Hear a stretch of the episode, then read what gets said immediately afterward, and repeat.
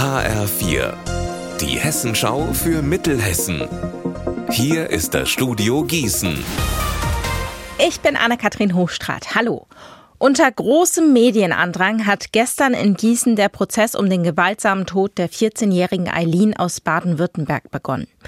Der Angeklagte Jan P. hatte in einem schriftlichen Statement zugegeben, dass er Eileen vor knapp einem Jahr getötet und ihre Leiche in den Teufelsee in der Wetterau geworfen hat.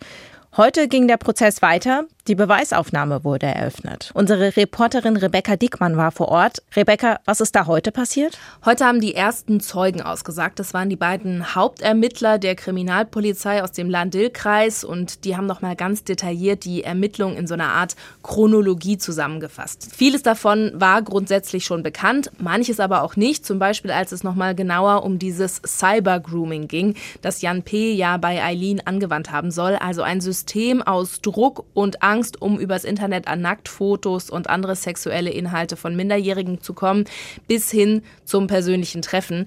Und das hat Jan P. wohl noch bei anderen Mädchen angewandt und sogar noch in der Woche nach Eileens Tod, also bevor er verhaftet worden ist. Er soll direkt am nächsten Morgen noch die Adresse einer 15-Jährigen aus Sachsen ins Navi eingegeben haben. Da ist er zwar nicht hingefahren, aber dafür wenige Tage später zu einer 17-Jährigen nach Baden-Württemberg.